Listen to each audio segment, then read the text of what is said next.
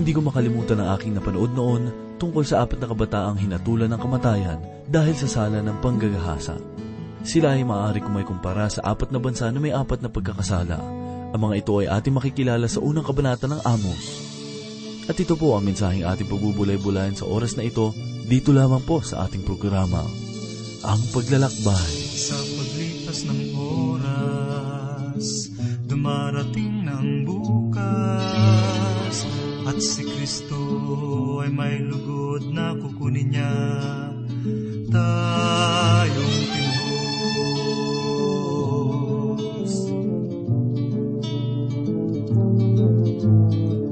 Sa hindi naasahan magaganap ng tunay At walang nakababatid kundi ang Diyos na nasa langit Babalik na muli siya sa pagtunog ng trumpeta Ang Panginoong Jesus na siya sa nagkasalay Nagpatawad at tumubos. May lindol ba at mga digmaan? Subalit hindi pa ito ang katapusan. Ng sanlibutan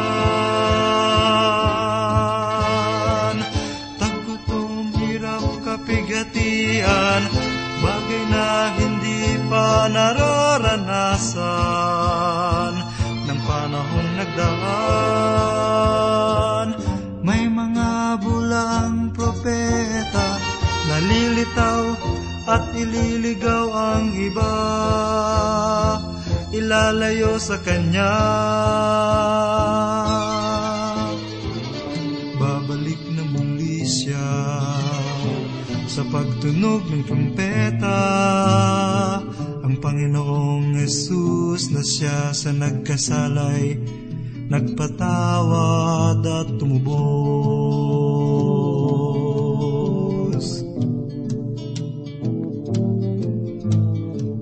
Kaya ito'y pakaiisipin natin Ang lahat ng hirap ay daranasin Ibig mang lumayo, limutin Ay hindi malaman kung anong gagawin Ngunit pangako niya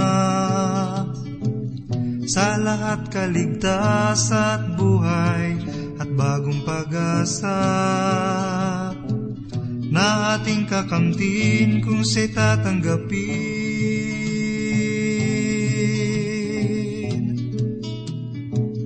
Kung siya'y tatanggapin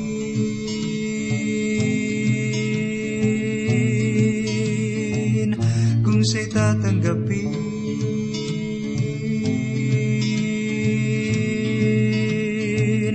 kung siya'y tatanggapin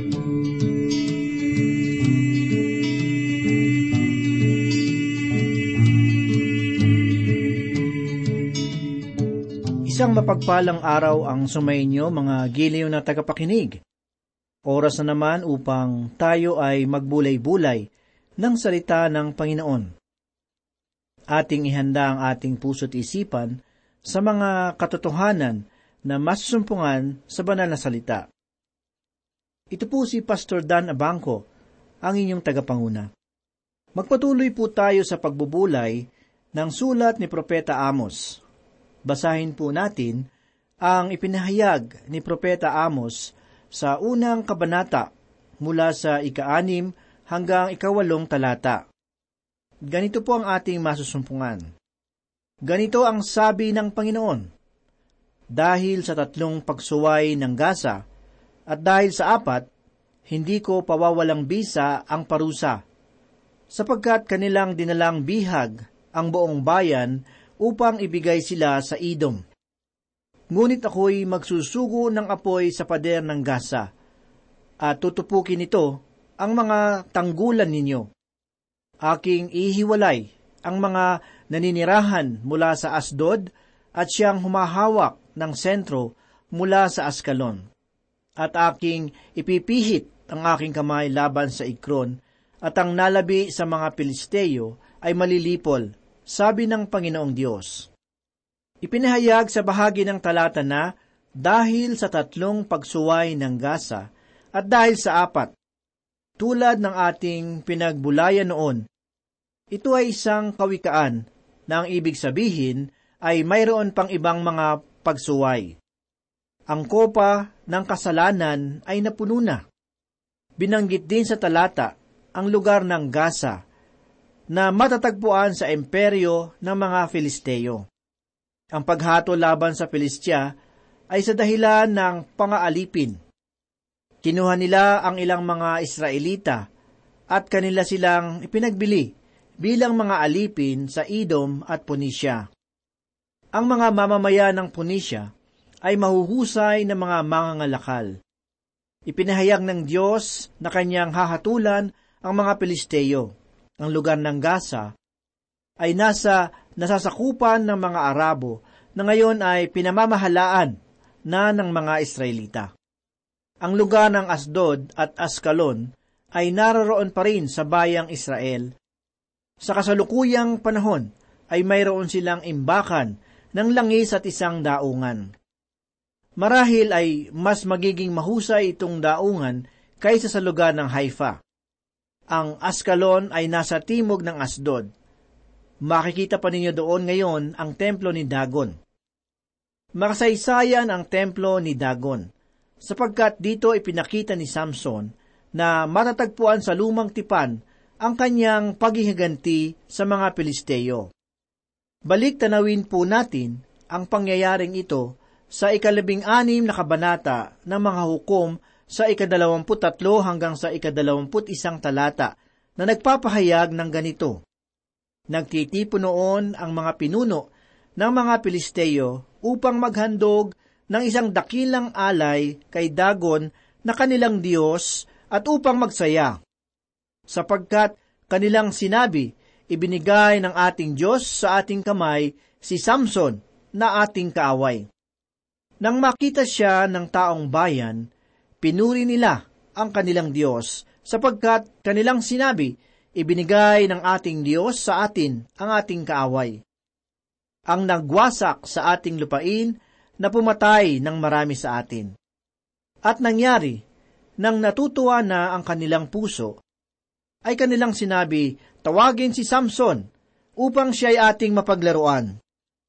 At tinawag nga si Samson mula sa bilangguan at siya ay pinaglaruan nila. Siya ay kanilang inilagay sa pagitan ng mga haligi. Sinabi ni Samson sa batang lalaki na umaakay sa kanya sa kamay, Ipahawak mo sa akin ang mga haliging kinasasaligan ng bahay upang aking mahiligan. Noon ang bahay nga ay puno ng mga lalaki at babae, at ang lahat ng mga pinuno ng mga Pilisteo ay naroon. Sa bubungan ay may tatlong libong lalaki at babaeng nanunood, samantalang pinagkakatuwaan nila si Samson. Pagkatapos ay tumawag si Samson sa Panginoon at sinabi, O Panginoong Diyos, idinadalangin ko sa iyo na alalahanin mo ako. At idinadalangin ko sa iyong palakasin mo ako, minsan na lamang, O Diyos, upang maipaghiganti kong minsan sa mga Pilisteo ang aking dalawang mata. Si Samson ay humawak sa dalawang gitnang haligi na kinasaligan ng bahay at inihilig ang kanyang mga bigat sa mga iyon, ang kanyang kanang kamay sa isa at ang kanyang kaliwa sa kabila. Sinabi ni Samson, hayaan mo akong mamatay na kasama ng mga Pilisteo. Ibinuhos niya ang kanyang lakas, at ang bahay ay bumagsak sa mga pinuno, sa lahat ng mga taong nasa loob. Sa gayoy ang mga namatay na kanyang pinatay, sa kanyang kamatayan ay higit kaysa pinatay niya noong siya ay buhay pa. Pagkatapos ay dumating ang kanyang mga kapatid at ang buong sambahayan ng kanyang ama at kinuha siya. Iniahon siya at inilibing sa pagitan ng Sora at Estaol sa libingan ni Manoa na kanyang ama. Nagukom siya sa Israel sa loob ng dalawampung taon. Tunay na makasaysayan ang templo ni Dagon. Dito muling nagpamalas ng lakas si Samson. Muli siyang tumawag sa makapangyarihang Diyos Siya ay dininig ng Diyos sa kanyang pagsusumamo at tuluyan nangang nawasak ang templo ni Dagon. Kasama rito ang libu-libong tao na nasa loob nito. At ang lahat ng mga lugar na ipinahayag sa talata ay mga totoong lugar. Ang paghatol ng Diyos sa mga lugar na ito ay dumating sa kanila kung paano ito ipinahayag ng Diyos. Sinabi ng Diyos na, ngunit ako'y magsusugo ng apoy sa pader ng gasa at tutupukin ito ang mga tanggulan niyon. Sa makasaysayang pagpapahayag ni Hezekias na mababasa natin sa ikalabing walong kabanata ng ikalawang hari sa ikatlong talata ang ganito. Kanyang nilusob ang mga Pilisteo hanggang sa Gaza at sa mga nasasakupan nito mula sa muog, bantayan hanggang sa lunsod na may kuta. Makikita natin sa banal na kasulatan na nagpatuloy si Hezekias sa pagwasak sa mga nabanggit na lugar. Kaya't makikita natin na ang mga propesiya ni Propeta Amos ay nagkaroon ng katuparan. Ang halimbawang ito ng natupad na propesiya ay ginagawang mas kawili-wili ang bahaging ito ng banal na kasulatan. Ito ay magiging pamantayan kung paano tuparin ng Diyos ang kanyang mga propesiya sa panghinaharap. Ngayon ay dadakot tayo sa paghatol ng Diyos laban sa Phoenicia ang paghatol laban sa kanila ay hindi lamang sa pagbibili ng mga alipin, kundi pati na rin sa pagsira ng kanilang kasunduan sa bansang Israel. Si Hiram na hari ng Tiro ay naging kaibigan ni Haring David at sila'y naging magkaibigan sa loob ng maraming taon. Walang hari ng Israel ang nakipagdigma laban sa Punisya. Ngayon ay sumira sa kasunduan ng Punisya sa Israel. Ipinahayag naman po ni Propeta Amos sa ikasampung talata ang ganito, Kaya't ako'y magsusugo ng apoy sa pader ng tiro, at tutupukin ito ang kanyang tanggulan. Nang nakipagdigma ang mga taga-Assyria laban sa tiro, at hindi niya nagawang kubkubin ang bayan, lumutang din ang mga katanungan kung ang mga kaldeyo sa ilalim ng pamamahala ni Haring Nebuchadnezzar ay nakubkob o hindi ang kanilang bayan. Gayunman ay mas tanggap ng karamihan na pinilit ni Haring Nebuchadnezzar ang mga taga-tiro na manirahan sa isang isla na nasa dagat na halos kalahating milya ang layo. Itinayo ng mga taga-tiro ang kanilang bayan doon at pagkatapos ay winasak ni Haring Nebuchadnezzar ang kanilang lumang bayan. Makalipas ang dalawang daan at limampung taon, ay dumating ang dakilang si Alexander. Kaniyang natagpuan ang masagana at mayamang bayang ito, kaya pinagawa niya ng daanan ang islang iyon. Sa kanyang ginawa ay nagkaroon ng katuparan ang propesiya ni Propeta Ezekiel. Ipinahayag ng Diyos kay Ezekiel na kanyang buburahin ang bayang iyon at itatapon sa dagat. Pakinggan po natin ang pinahayag ni Propeta Ezekiel sa ikadalawampu at anim na kabanata mula sa ikapito hanggang sa ikalabing dalawang talata. Sapagkat ganito ang sinabi ng Panginoong Diyos, Narito, aking dadalhin sa tiro, mula sa hilaga, si Nebuchadnezzar na hari ng Babylonia, na hari ng mga hari, na may mga kabayo at mga karwahe may mga mga ngabayo at isang hukbo ng maraming kawal. Kanyang papatayin ng tabak ang iyong mga anak na babae sa lupain. At siya ay gagawa ng mga pader na pangkubkob laban sa iyo. At magtatayo ng isang bunton laban sa iyo. At magtataas ng mga pananggalan laban sa iyo. Kanyang itutuon ang kanyang mga pambayo laban sa iyong mga pader at sa pamamagitan ng kanyang mga palakol ay kanyang ibabagsak ang iyong mga muog. Magiging napakarami ang kanyang mga kabayo, ano pa tatakapan ka ng kanilang alabok. Ang iyong mga pader ay uuga sa ugong ng mga mga ngabayo, mga katiron, at ng mga karwahe, kapag siya ay papasok sa iyong mga pintuan, na gaya ng pagpasok ng tao sa isang lunsod na bintuan. Ang iyong mga pader ay uuga sa ugong ng mga mangangabayo, mga kariton, at ng mga karwahe. Kapag siya ay papasok sa iyong mga pintuan, na gaya ng pagpasok ng tao sa isang lunsod na binutasan. Tatakpan ng mga paa ng kanyang mga kabayo ang lahat mong mga lansangan. Papatayin niya ng tabak ang iyong bayan at ang matitibay mong haligi ay mabubuhal sa lupa. Kanilang sasamsamin ang iyong mga kayamanan at nanakawin ang iyong kalakal. Kanilang ibabagsak ang iyong mga pader at gigibain ang iyong magagandang bahay. Ang iyong bato, ang kahoy at ang lupa ay ihahagis nila sa gitna ng dagat. Si Dakilang Alexander ay gumawa ng daanan patungo sa islang iyon. Kanya itong winasak at winakasan ang bayan ng Tiro. Ang propesiya ni Propeta Amos ay tunay na nagkaroon ng katuparan. Mga giliw na tagapakinig, ang paghatol naman ng Diyos sa lugar ng Edom ay sa dahilan ng kanilang mapaghimagsik na espiritu. Sa likod ng paghihiganti ay makikita natin ang pagkaingit. Ang mga Edomita ay naiinggit sa kanilang mga kapatid. Kung inyong maaalala, ang Edom ay nagmula kay Isaw ang Israel naman ay nagmula kay Jacob. Sina Jacob at Isaw ay kambal na anak ni Isaac. Ganito naman po ang ipinahayag ni Propeta Amos sa ikalabing isa at ikalabing dalawang talata.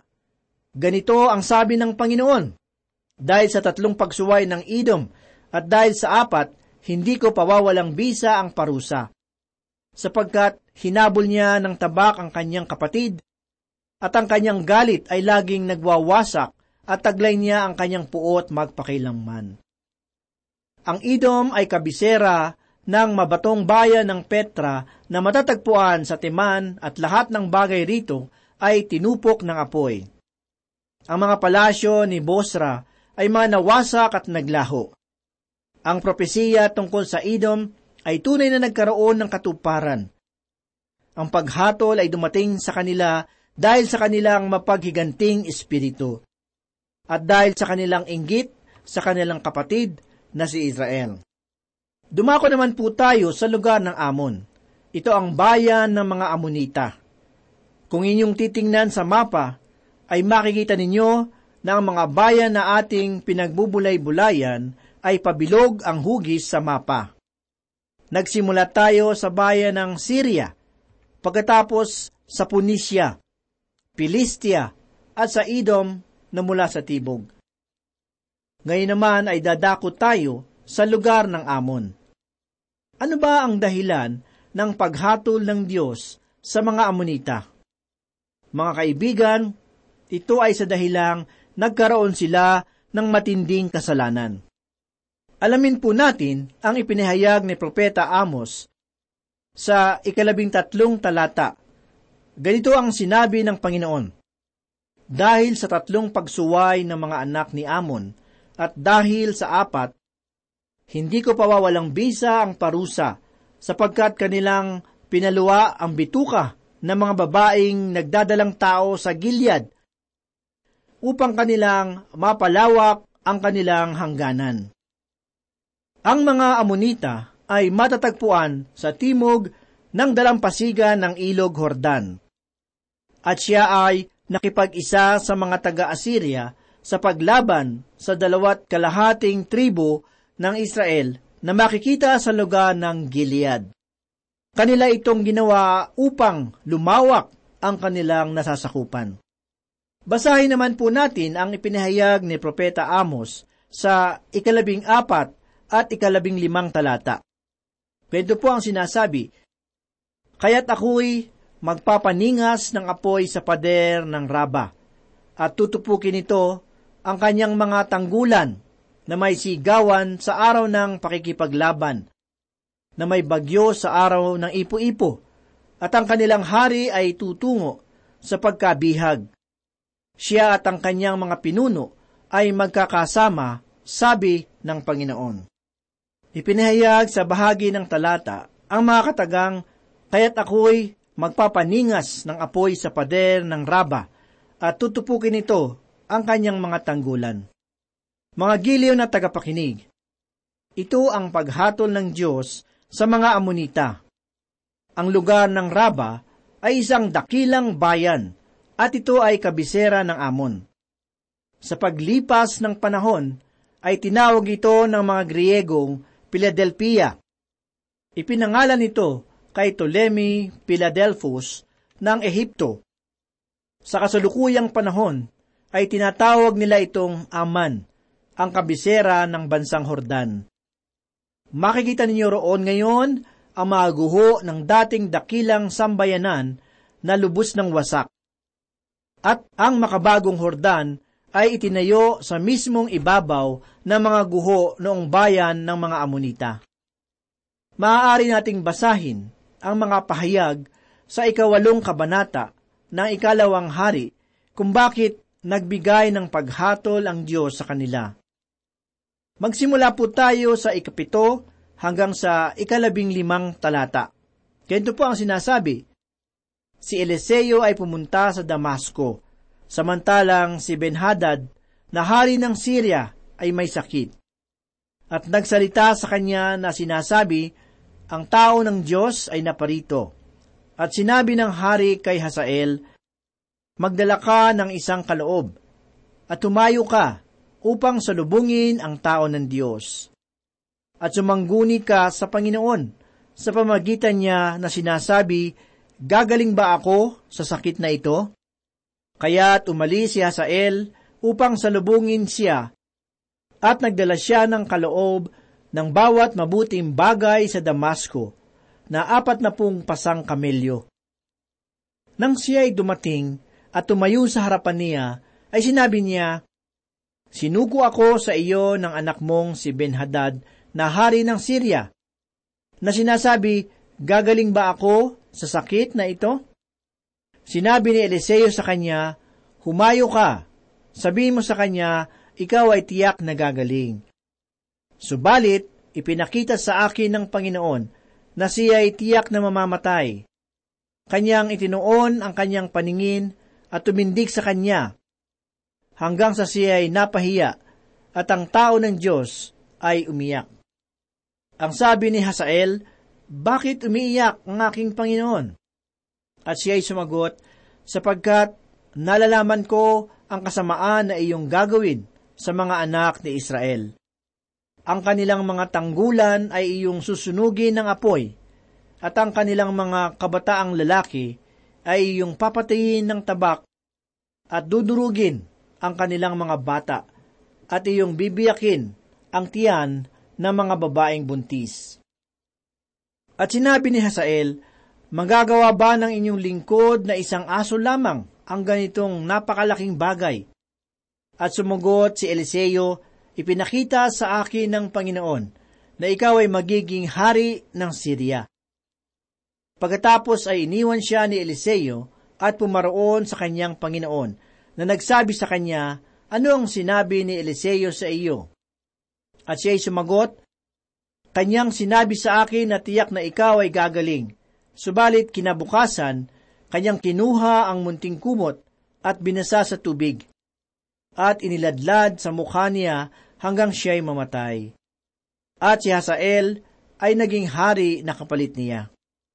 Sa ibang salita, ay ipinahayag ni Eliseo kay Hasael na, Sinasabi mo na tanging aso lamang ang makagagawa ng gayong bagay, subalit iyon naman itong gagawin. Mababasa natin sa mga talata ang mga mararahas na gagawin sa mga anak ni Israel. Kaniyang bubuksan ang sinapupunan ng mga buntis sa iyong nakakatakot at napakasamang gawain. At sa mga kasalanang ito, hinatulan ng Diyos ang mga amonita. Mga giliw na tagapakinig, ang Diyos ay hahatol din sa atin pagdating ng panahon.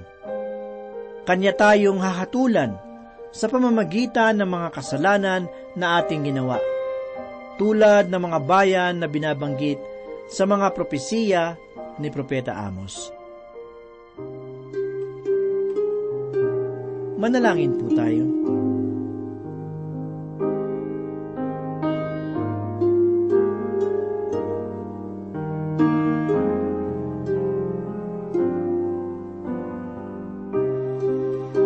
Salamat muli, Panginoon, sa pagkakataong pag-aralan at pagbulay-bulayan ng iyong banal na salita. Ito po ay nagdulot kabusugan ng aming kaluluwa.